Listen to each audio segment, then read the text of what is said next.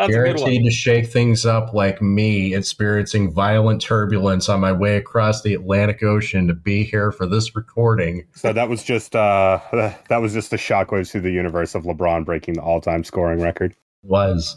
Either way, welcome back to Motorsport 101.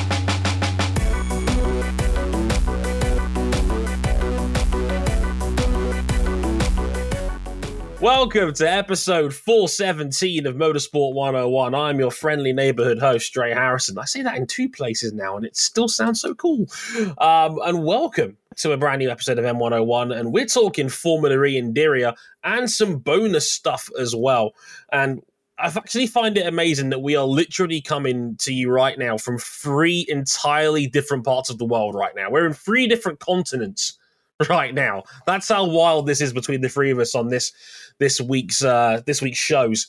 Um, I'm coming to you, of course, from London in the UK. With me, live from checking my notes here, Dubai's Autodrome. It's it's RJ O'Connell. Hello, RJ. How's it going? Hello. Uh, I'm ready. I'm ready to talk about uh, what everybody in Dubai Autodrome wants to talk about.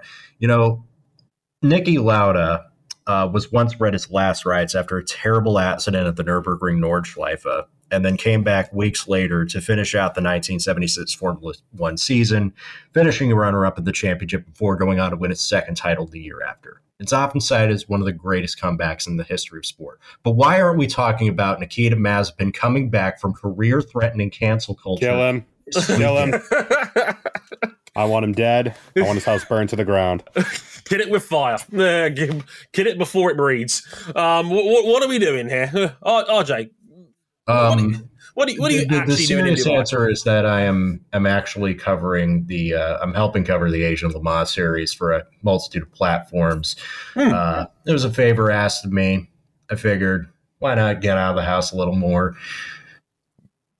It's uh, it's uh, it's strange just stepping outside, uh, looking outside the hotel room, and like, bam, racetrack right over there. This is going to be Silverstone in like three months' time when people start filing out for the British Grand Prix. Now they've got an actual hotel on the site. Fun fact: it's Wait, only ten pounds. Can Yeah, can you book rooms for that? yeah. Like apparently, it's only ten pounds more for a view of the track. I mean, you've had you've had to take out a mortgage payment to be able to afford the tickets in the first place, but I say it'd be chump change for those people. Exactly. If you're spending fifteen hundred quid for decent British Grand Prix tickets, you can s- s- afford to spend another tenner and get Yeah, quality window service. That's worth it. Oh yeah, like all we need now is to review three different types of food at three different price points, and then we've got worth it covered. Um, but also with me, coming to you from the good old United States of America, it's Cam Buckley. Hello, Cam. Hi, uh, I'd just like to announce my departure from the M101 network as a result of RJ's absolute heresy. I'm not apologizing. Um, Double fair. yeah, yeah, I, I, I can't believe you just said that on air. Mm. I, I'm, a, I'm gonna take a flight. I'm, a, I'm gonna go lace up my black Tiffany Air Force Ones and kick him to death. You know, you know that they offer a uh, a nonstop flight from from Logan to Dubai. Yeah, Really? You know, Damn. you know now at least. oh, so in other words, you're encouraging violence on on our beloved on our, on our beloved No, I'm RJ. just I'm I'm gonna I'm gonna be like isolated outside of work for the next couple of weeks. I just need social interaction outside of my work group, you know. Can recording a couple of podcasts help? I think it will because Good idea. we we we've got to have a dialogue, not Hmm. about Nikita Mazepin. We've got to have a dialogue about Formula E championship frontrunner Pascal Wehrlein after the Diriyah E pre double header. But we've also got to have a little bit of a dialogue about things that are going on in Formula One. Oh yeah, hundred percent. Um, yeah, this was originally going to be a podcast just talking about the uh, Diriyah double, as I like to call it, the two races we had uh, in, in in Saudi Arabia this past weekend. I also wanted to talk about Mohammed Ben Sulayem, the president of the FIA, and we've not talked Formula One on this show for a little while now because they're in well the longest off season they've had in a good few years. Um, yeah, because yeah. Right now we're just in the middle of uh, car reveal season, which is to say, hour and a half long last year's car livery reveal season. Everybody says they miss the days when Formula One car launches were big bullshit, bloated up events with a whole bunch of fucking nothing going on to fill in the time. Mm. And well, you got it. And as it turns out, people don't miss it that much. And Ford is back. Ford is back in a tie up with Red Bull Racing. I mean, it's funny. I mean, we were talking about overblown, fluffy pr- presentations, and Red Bull was the undisputed king of that last week with a 90 minute long presentation, including a 40 minute countdown sequence, and the Ford news already leaking the night before thanks to the Italian media and Ford not sending them an embargo with the, the Italian story. media got one right for a change. What a time to be alive! Yeah, they got it on the nose, and Ford forgot to put an embargo in the press release. Whoops. Um, so w- way to go, them. Um, so of course the Italians took the ball and ran with it as they have every right to do, and there's no embargo on the news story. Um, and yeah, everybody had, had revealed the exact same car as last year with no real surprises. And yeah, like the car looked exactly the same. But hey, Ford's a thing now. They're going to be helping out with Red Bull's powertrain and um, battery and ERS side of the uh, hybrid power unit for 2026. And they'll be supplying AlphaTauri as well. So um, my Ford is best Ford because it's an energy drink. Yeah. Brought to you by EcoBoost. But no, uh, it's, it's a smoothie cam. well, if we combine them together, what do we get? Hmm. Um, we we get um, we get time being a flat circle. Right, welcome back to Jaguar Racing, huh? Welcome back, Stewart Grand Prix. Let's go. as you do. Um, but we, I mean, we wanted to talk predominantly about their FIA president, Mohammed Ben Sulayem, at the moment because, well, it's not been a great January for the man, if we're being honest. Um, he's oh, kind of. I'd heard about. I'd heard bits and pieces about this, but I don't know like the full gritty details. But it seems like he's had a rough week. Uh, a Month, rough. I would argue. Yeah, I'd argue like it's it's, it's uh, in a situation where he was arguably being positioned. He didn't help his case, but it's clear that like he he wasn't in a winnable position in either in either state. No. Um, for those who who haven't kept up with this, with these multiple stories over the month of January, I'll fill you in real quick on what exactly happened. Earlier on in January, there was a Bloomberg report that rumored that the Saudi Arabia investment group was potentially tabling a $20 billion offer to buy Formula One. That's obviously from Formula One management, the commercial rights holders of the sport. Mohammed Ben Sulayem took to Twitter as president of the FIA and was critical of the report, saying that uh, it was an inflated price tag and that anyone that's coming in to buy the sport should have a long term sustainable plan, um, and that circulating deals around an inflated price tag was a bad idea potentially. Um, Formula One didn't like that and basically released a statement with the lawyers involved to all the teams saying, shut the fuck up, Mohammed Ben Sulayem. You're potentially hurting our company's value when you make statements like this.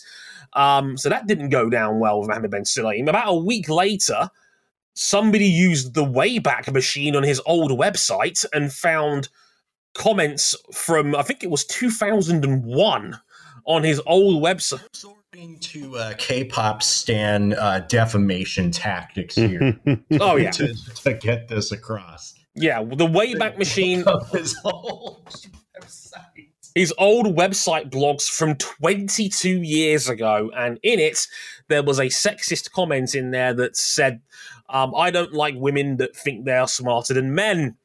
That didn't go over well. Um, no, no, very normal thing to say. Jesus Christ. Um, apparently, the teams did not like that one bit, and some were calling for the man's head in terms of his FIA presidency, on top of the statements potentially hurting the sport's value.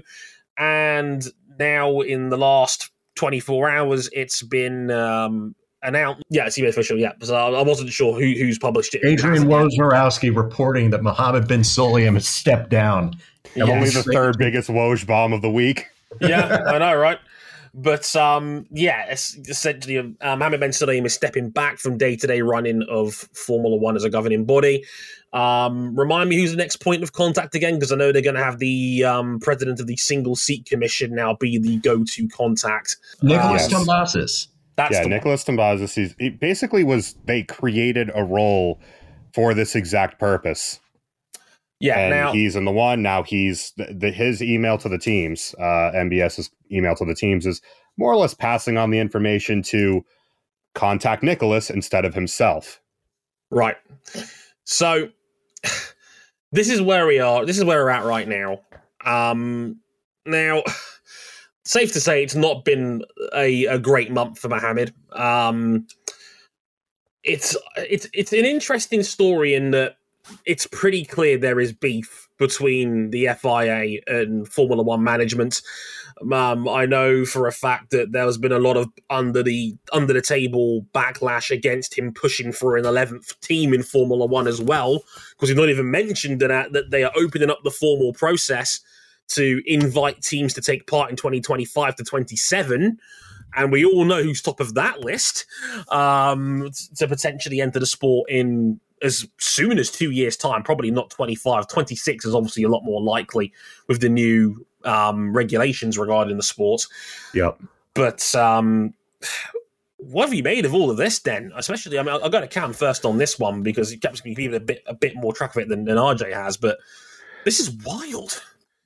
I don't really think it, I, I think that the, the media is kind of running around making a much bigger deal of it than it actually is. To a degree, I think this so. was part of his manifesto basically from day one in getting elected to the position that he's in in the FIA. Mm. The whole point was for him to be hands off of F1 so he could focus on being president of the FIA. Only the guy in charge of single seaters last year quit his job. Mm. That's why now Nicholas um, is in that Tom role Lawson. now so that he can be that guy who is the direct liaison between Formula One and the FIA. Um, and regardless of how much FOM and Liberty and the teams hate how he's been approaching, especially things with Andretti, where teams are never going to vote up to give up their piece of the pie, regardless of the overarching effects on the sport. There's not a whole lot they can actually do about him Right. what this is being made to look like is that FOM and their backlash is bullying him out of being hands on with the FIA and F1. That is not the case. No. This was always on the table. It just happens to come at a particular time where it looks like that because Liberty, more or less, has been throwing out votes of no confidence publicly against him since he's been trying to strong arm them into allowing more teams into the sport. Wasn't there a Yeah. rumor that like they were just straight up willing him to not just like move him into this hands off role, but just straight up replace him as head of the Oh yeah, they want him out. They want him gone. Richard. They want him gone. There, yeah. there are there are at least half the grid actively wants him gone, and Mm. that's why they've been putting out all the statements into the media to try and they're they're kind of in a battle of the public court of opinion where they're just leaking out statements to try and fuck over one another. Hmm. it's it's gotten ugly and yeah I, I wholeheartedly agree with cam. This is ugly stuff. The and for added context for those who may not know the in the internal political workings on here it's it's important to point out Mohammed Ben Sulayem winning the FIA presidency was an upset.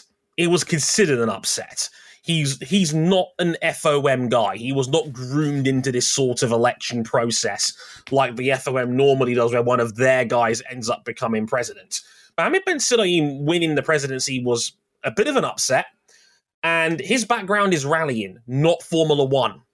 Um, so naturally, the FIA has, and uh, uh, naturally, Mohammed Ben Sulayem's not going to be Formula One's most knowledgeable area of expertise. And it's easy to forget that the FIA runs a lot more than Formula One. It's a governing body for multiple championships like the WEC, Formula E, the Road to F1, the I think karting series. You know, I, you know. think that's the most important component here, Dre. Mm. You- what you mentioned is that he is not beholden to Formula One more than he is any other series that the FIA governs, and the FIA governs a hell of a lot of motorsport.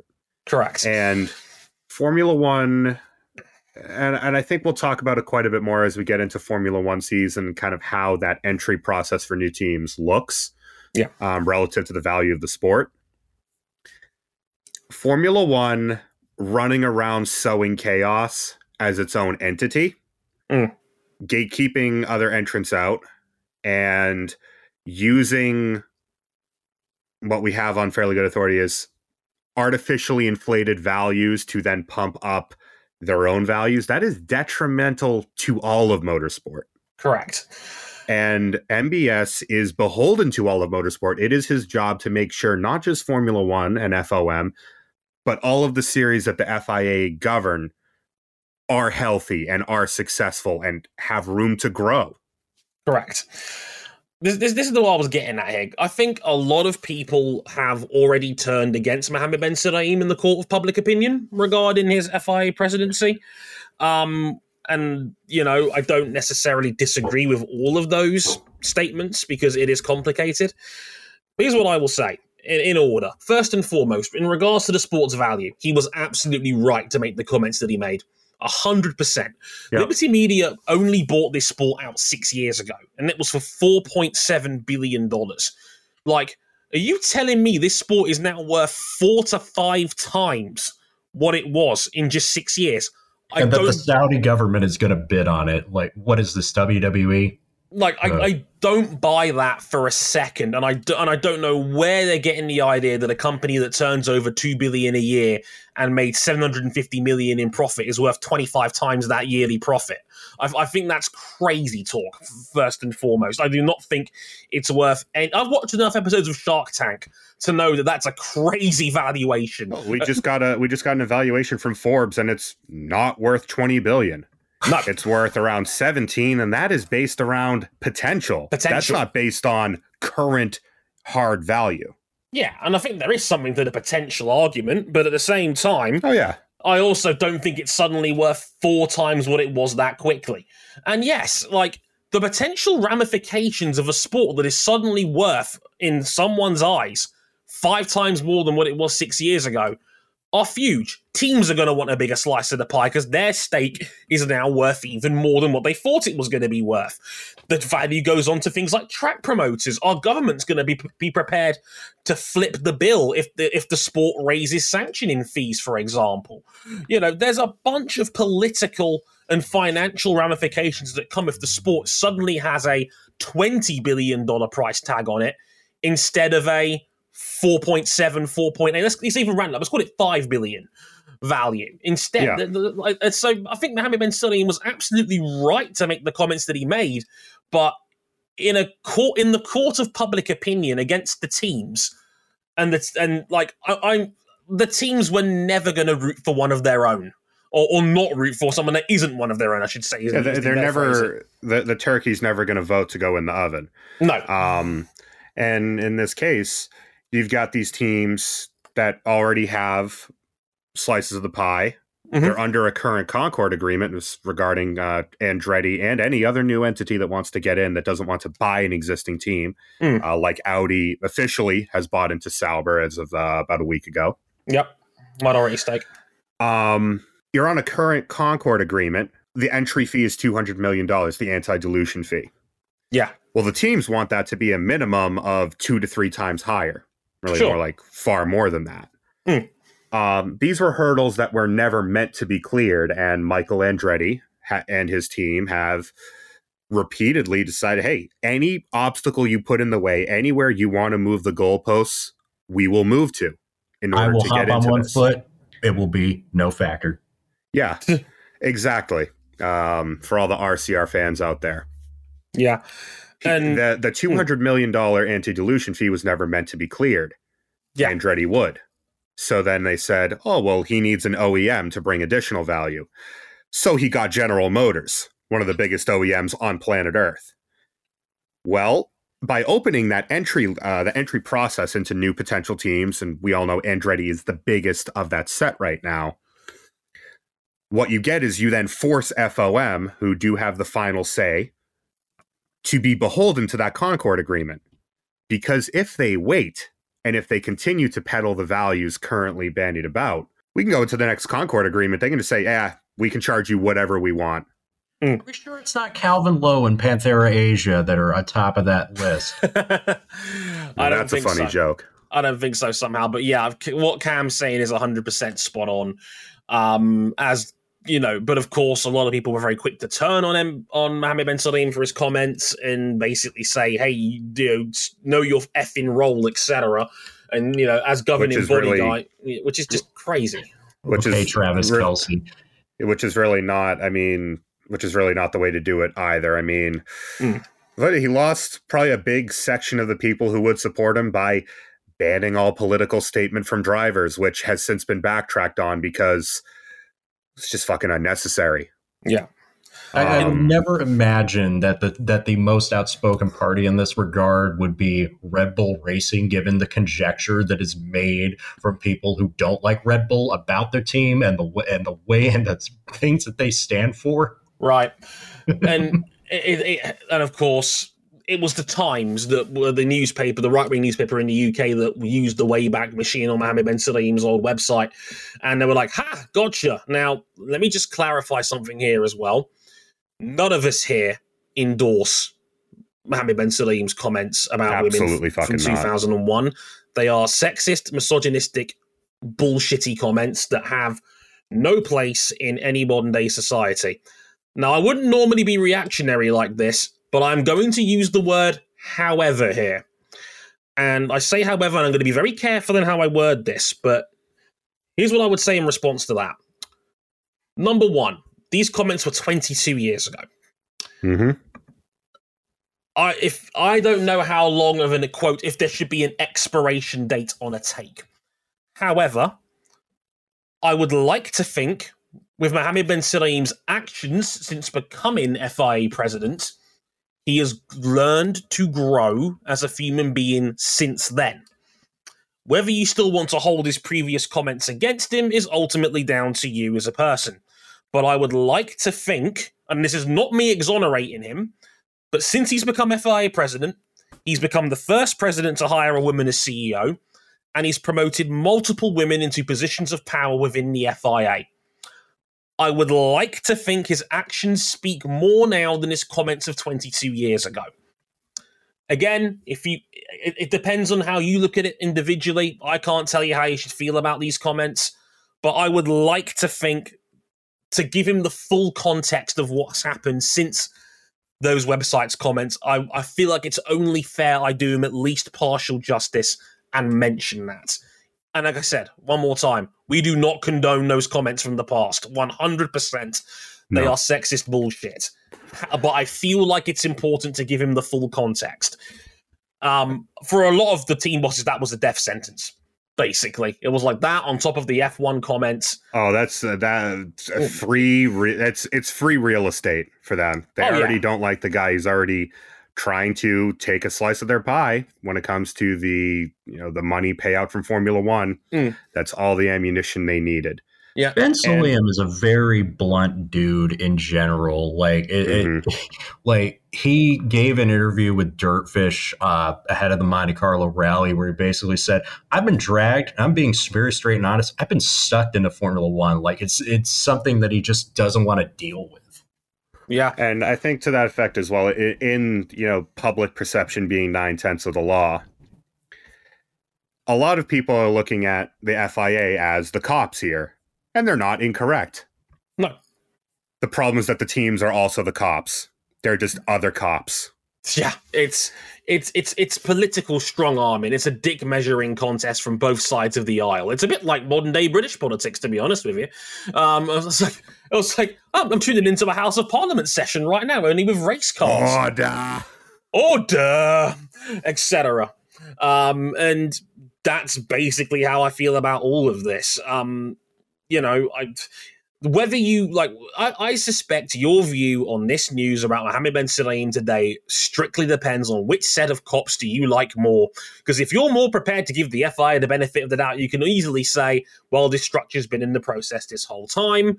Formula One, apparently behind the scenes, have said that this is all reactionary based on what's happened in the last three weeks. Who do you want to believe? That's ultimately down to you, listener.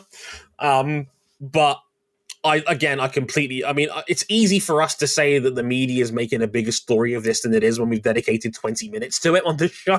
So you know, who's the idiots here, really? But you know, We've just made a 20 minute long big deal to tell you how little of a deal this actually is. We, You're we all worked ourselves into a shoot. We worked ourselves into a shoot, brother. Oh yeah, Tr- tr- but in the like with that, with that in mind, should we tell the people where you can find us first before we get into the meat and potatoes of Formula E? I think that'll Let's be do a, that. I think that'd be a good idea. You can places you can find us. We're on youtube.com forward slash motorsport 101, facebook.com forward slash motorsport 101. We're on Twitter at motorsport underscore 101, and our personal handles are at Dre underscore WTF1, at RJ O'Connell, and at C Buckley 917. Um, if you really like us, you can back us financially on Patreon, patreon.com forward slash motorsport 101. Five bucks gets you early access to all of these episodes um, before they go live to the public. 10 for the supporters club of our Discord server where you can listen to them live as they're being recorded and contribute in the chat as well. If you're that way inclined, you can find all of those details and more on our website, motorsport101.com. right. We've put we've put this off no longer. Cam, start the helicopter. Let's talk about Formula E in Diriyah.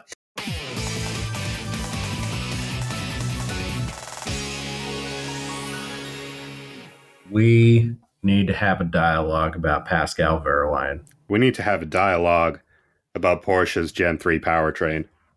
Yeah, safe They to say. not lost the race. Yeah, safe to say this was Pascal Wehrlein's weekend. Porsche kept up their 100% winning record on the season with a double victory in Diriyah. Pascal also made history in the first race. His battle with Jake Dennis for second was the first time the top two in a Formula E race was earned from outside of the top eight, given they started ninth and 11th on the grid, respectively. Neither of them made the duels. Race pace. Yeah. Neither of them made the duels in their respective qualifying sessions, and first and they still finished first and second. I think I think I'm right in saying Porsche's now been one and two in all three races so far this season. And it's been well. these two drivers. It's been these two. It's been Wehrlein and Dennis all three times over. Um, as mentioned, both men finished 1 2 in both of these races as well, with Sam Bird in race 1 and Rene Rast in race 2, filling out the podiums on both occasions. Now, I wonder which one of the three of us I'm going to point this towards first. T- a- a- anyone want to hazard a guess? Um, Cameron, the fuck is going on at Porsche? Um, I'll tell you what happened this weekend. Pascal Wehrlein passed some fucking cars. Mm. We t- we kept saying it, and he listened, and it's coming good at just the right time. I'd like to announce um, that we are all getting a mulligan on our championship picks this year because DS Powertrains has catfished all of us. Oh, Lord. More on them in a Um, bit. But Jesus. Yeah, we got catfished in our preseason testing uh, Ma- coverage. massively. Holy but yeah, shit. I mean, Porsche's race pace has just been destructive in all three races. I mean, the way Pascal won these two races this weekend was just driving up behind someone, forcing them to destroy their battery percentage, and then just driving around them and driving off into the distance. it's race two i think was the even like was like the greater example of this in my opinion where like pascal Wehrlein didn't have to do as much work in race two because i think he started fifth as opposed to ninth Yeah. um and he just sat there for the first half of the race and just basically let both mclarens because it was raston hughes leading the way in the first half of that race with Mitch Evans in third. And he just sat there, I was like, I'm just going to say three or 4% more usable battery power than all of you guys in front. I'm going to let you guys burn your batteries out trying to break away from me. And I'm just going to pick you all off one by one. And that's exactly what Wehrlein did. It was effortless from Pascal. Smarter, not harder. Yeah, yeah, and, and and really the biggest thing around this is that Porsche's minimum speed performance, their low speed grip and traction is so good, they just don't need to burn as much energy to get the lap time out of the car. It's incredible. It's it's it's like they're driving like a completely different stand of car compared to everybody else. And we've been scratching around. I mean, that's a potential reason. Like, people were scratching around at the time last week, thinking, "How the hell have Porsche gotten this so right compared to everybody else?" Because as we alluded to, it's not just Pascal. Jake Dennis has been fantastic again so far this season. He's now up to six races in a row where he's finished fourth or better going through last I season. First race we had all four cars in the top six. Uh, first race this weekend or, or uh, first weekend, Mm. all four cars in the top six, and then the first race here, everyone had good pace. Uh, unfortunately, DaCosta got game ended on uh, turn Opening one lap, thanks yeah. to uh, Mitch Evans. Mitch, Um, and I don't want to derail this podcast because if I start about him, I'm not going to stop. Uh, just game ending Rene Rast into turn one and stacking up half the field behind them. Uh, good job, bud. Keep on that energy. they, Um, would- they would, but, yeah, it, was, it was coming out of his car too quickly. Um, yeah, I mean, there were thoughts that potentially the cold weather has been helping them, but as Sam Smith was talking about on the race, it's just their low speed is so good Mm. that they don't need to burn the same amount of energy to make the same lap time. I mean, they consistently through the both races, Pascal and Dennis were two, three percent clear of everyone around them. yeah, the, the only real other outlier was Sam Bird in race two, where he was like, oh, I'm just 4% higher than most of the field. Like, huh? Just Yeah, like, he learned from the first race being hunted down by Pascal. He just had better energy management in the second race. This look, race one looked like it was going to be Sam Bird's day to to get back in the W column, and then Pascal Wehrlein just s- took his lunch money in the Yeah. final ten laps of the race. just dangled him upside down. I mean, it's not hard given how short the man is, poor guy. But um, like, Oh. uh, just just just dangling him upside down, and all and, and his wallet just fell out. It was it was just rough. And then after the safety car in race two went wide on the restart when he probably would have had an easy podium otherwise. Um, that ended up going to Rene Rast instead. And uh, yeah, we'll talk a little bit about the rest of the field in just a moment. But Rene Rast is still Rene Fast. Yeah, man, man, man could still drive. Um, great, great weekend from him. More than anything, I was unlucky in race one that he was on the receiving end of a, shall we say, hearty shove from Mitch Evans. Um, is but that what he calls it? I was, I was trying to be nice. Um, I, I suspect I was being a bit too generous there, but we'll we'll call it a hearty shove. Um, and yeah, uh, was the victim of that. But again, came back well. Got got on the podium in in in in race two, and yeah, like their first podiums as a team in in Formula E for for, for the McLaren boys, and Jake Dennis got his first pole position for the team as well in uh, in Jules race one. So yeah, oh, sorry, race two, I should say. He was he was on he was on pole for race two. He's uh, his qualifying so far this season has gone third, second, first for Dennis. So is he? Not Dennis, sorry, Hughes. He's going up in the right direction. I'm getting my Jakes mixed up as well. Um, Too many Jakes. too many Jakes, not too. It's too many Jakes around here. Well, but it's, uh, it's different. It's we have a Jake surplus now. Remember when we had an Oliver surplus, we did. We, we, we were, and now one and now one of them's on uh, uh, working television for this series, and the other is like uh, managing one of the other teams behind the scenes. Yeah, Oliver Askew, the TV pundit. That's something I never thought I would say uh, off the back of a couple of years ago, but here we are. Uh, but yeah, just sensational performances from from Wehrlein and Dennis. It's it's already looking ominous for the state of the season. Given if you take Dennis away, the next nearest man in the championship is 31 points back. We've only done three races, and Sebastian Buemi is best of the rest in third. Um, Remarkably consistent.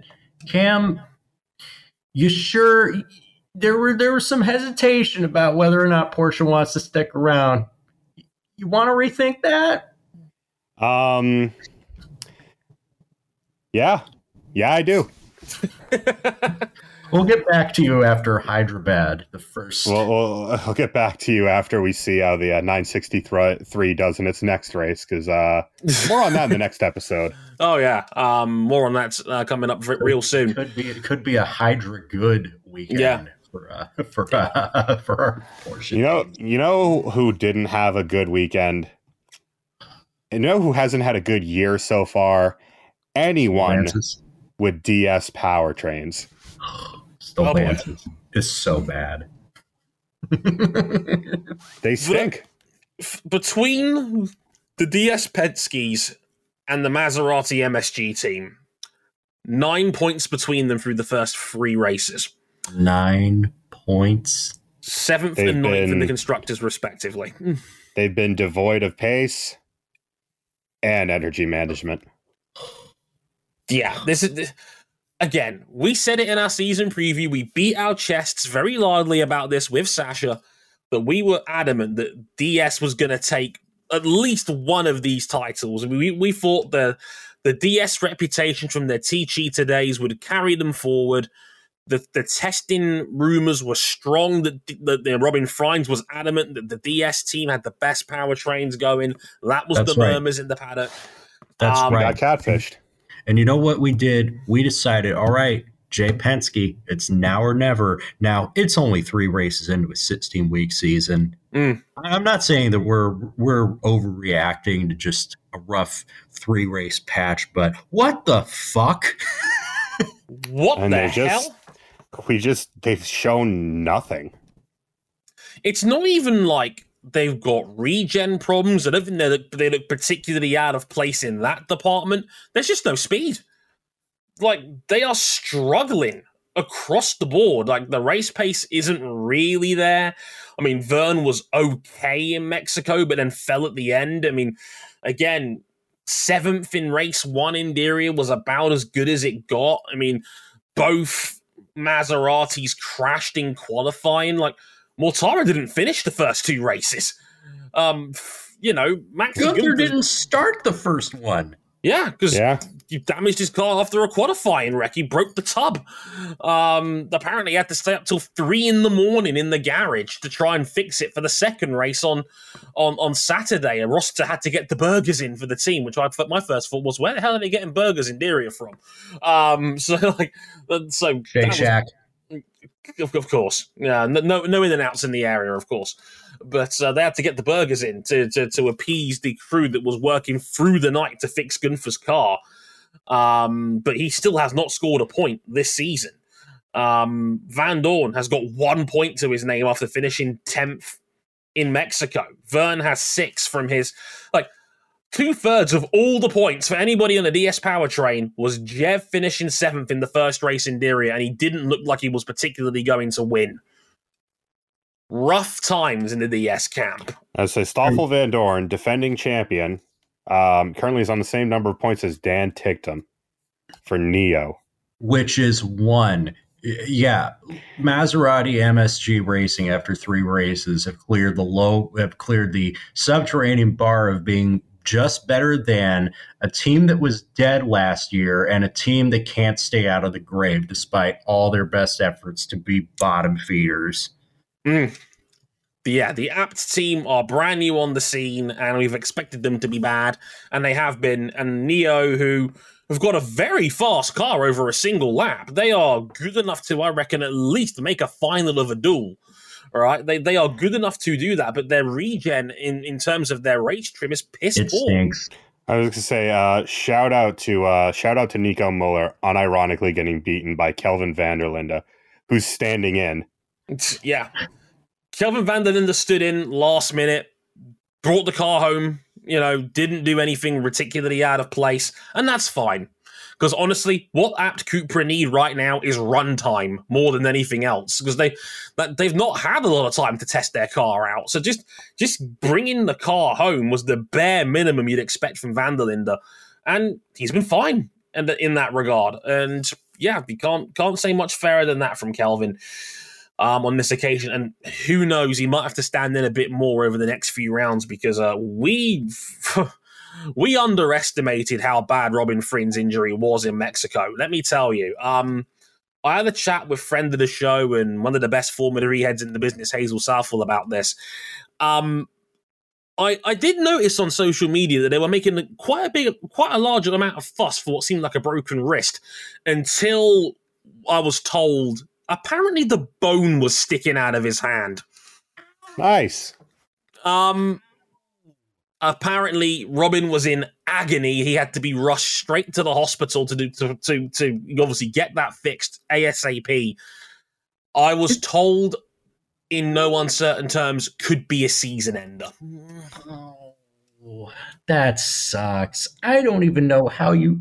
It didn't even look that bad at first glance. It didn't, and yet apparently it was like emergency surgery level bad. Um, Ugh. So That get well soon, Robin. Um, that is horrible news. um, to hear. Um, because Robin is one of the staple dudes in Formula E, one of the fastest dudes in the series, and For But he knew go- one of the best drivers that hasn't won a championship yet. Oh Yeah. yeah.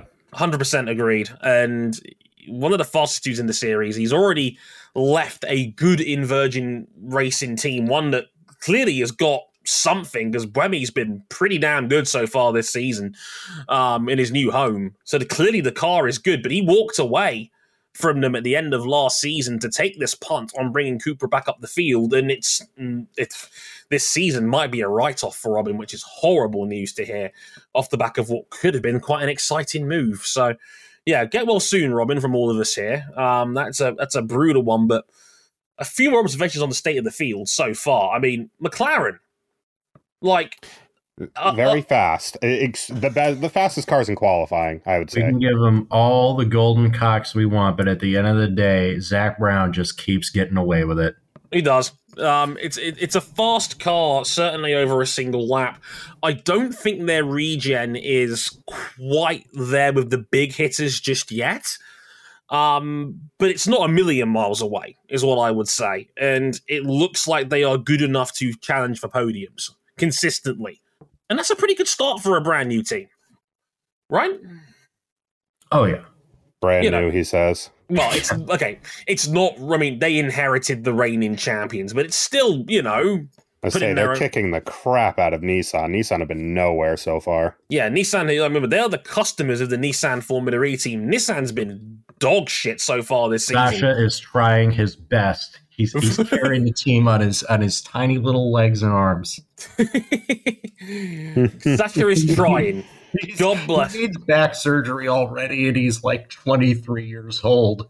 God bless him. I mean, he brought home the team's first points in race two in Diriyah with by finishing eight. Four very precious points for the Nissan team um, to get them through this this past weekend. But uh, it's not been great in the Nissan Formula E team. They're down in eighth in the constructor standings right now compared to their customers, the McLaren team, that have 53 points and are running third, comfortably in third. It's uh, not a good look for the Nissan boys in general. I'd say Envision looked pretty good. Buemi's been pretty consistent so far. I don't think they. I think I think it was proven that Sebastian Buemi just needed a change of scenery because whatever spark he and Renault e.dams had back in the day was clearly lost as the years dragged on when it became Nissan e.dams and then just Nissan. Yeah, like it's he's left. He's gone to another team. He's been solid, Mm, and Nissan are just nowhere. Yeah, I mean, Buemi's had a pole position already. He was on pole in race one. Couldn't quite hold on to the lead, but still finished fourth. Their best result of the season so far. Um, he's not dropped out of the top six all season, which is a good start for Buemi. Cassidy's not a million miles behind. Um, been a bit unlucky with the way races have Yeah. played out for him, but we know Ca- we He's know gonna, he's gonna get a good. win. Nick Cassidy will get a win under less bullshit circumstances than his first one came. Oh, I, I, I agree. gonna- It it should have really been in New York last year, but we all know what happened there. Um, Ugh. but you know, like Envision, I think is right up there. Um, certainly, um, Lucas Jay is such an Penske- outlier. Jay Like, you are running out of time to be invited to the family cookout again. definitely, um, Jaguar. Jaguar are not bad. Like they again, they've clearly Again, got, they got some. pace.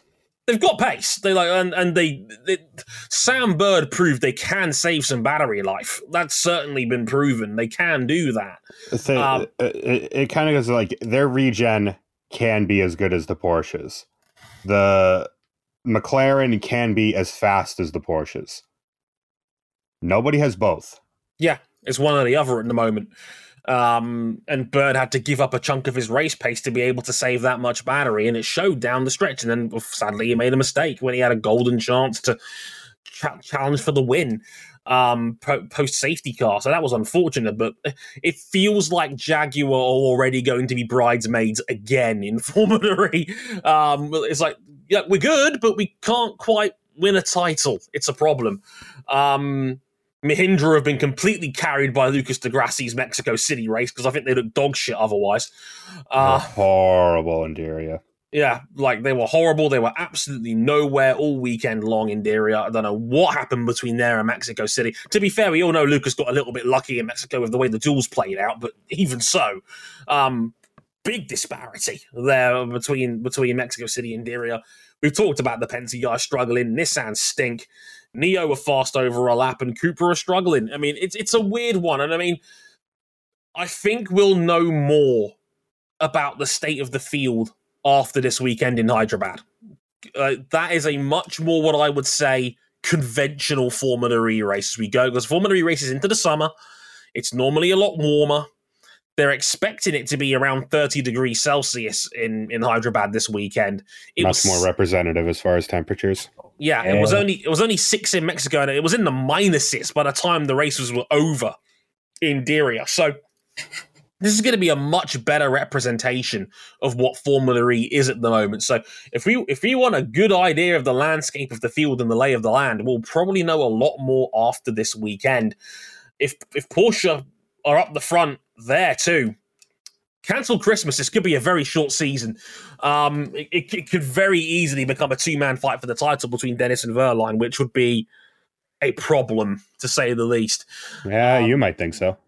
Well, a problem for maybe the neutral viewer, but for Cam, he's he's loving life right about now. Uh, there is there is no substitute. To borrow an old Porsche marketing slogan. Oh yeah, we'll have to wait and see, and and we'll see how Hyderabad gets on this coming Saturday uh, for the, their first foray into India. Hopefully, it works out. It's a great market for them to potentially crack. So I, I, do hope it's a good weekend on that one. We've already told you where to find us, and that was half through the show. So I'm not going to bother running all that social media down just 20 minutes again after the last time. But uh, just wanted to say thank you very much for listening on with us. Stick around for the next episode. It will be on some 24 hour race in Florida. Um, it, it was a hot one, to say the least. Uh, until then, I've been Dre Harrison. They've been RJ O'Connell and Cam Buckley. Until next time, sayonara. Later, y'all.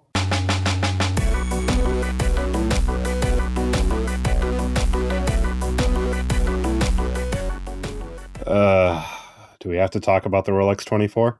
Yes, yes, we, we, do. We need to have a dialogue. Understandable. We, we need to talk about the four words that every woman wants to hear.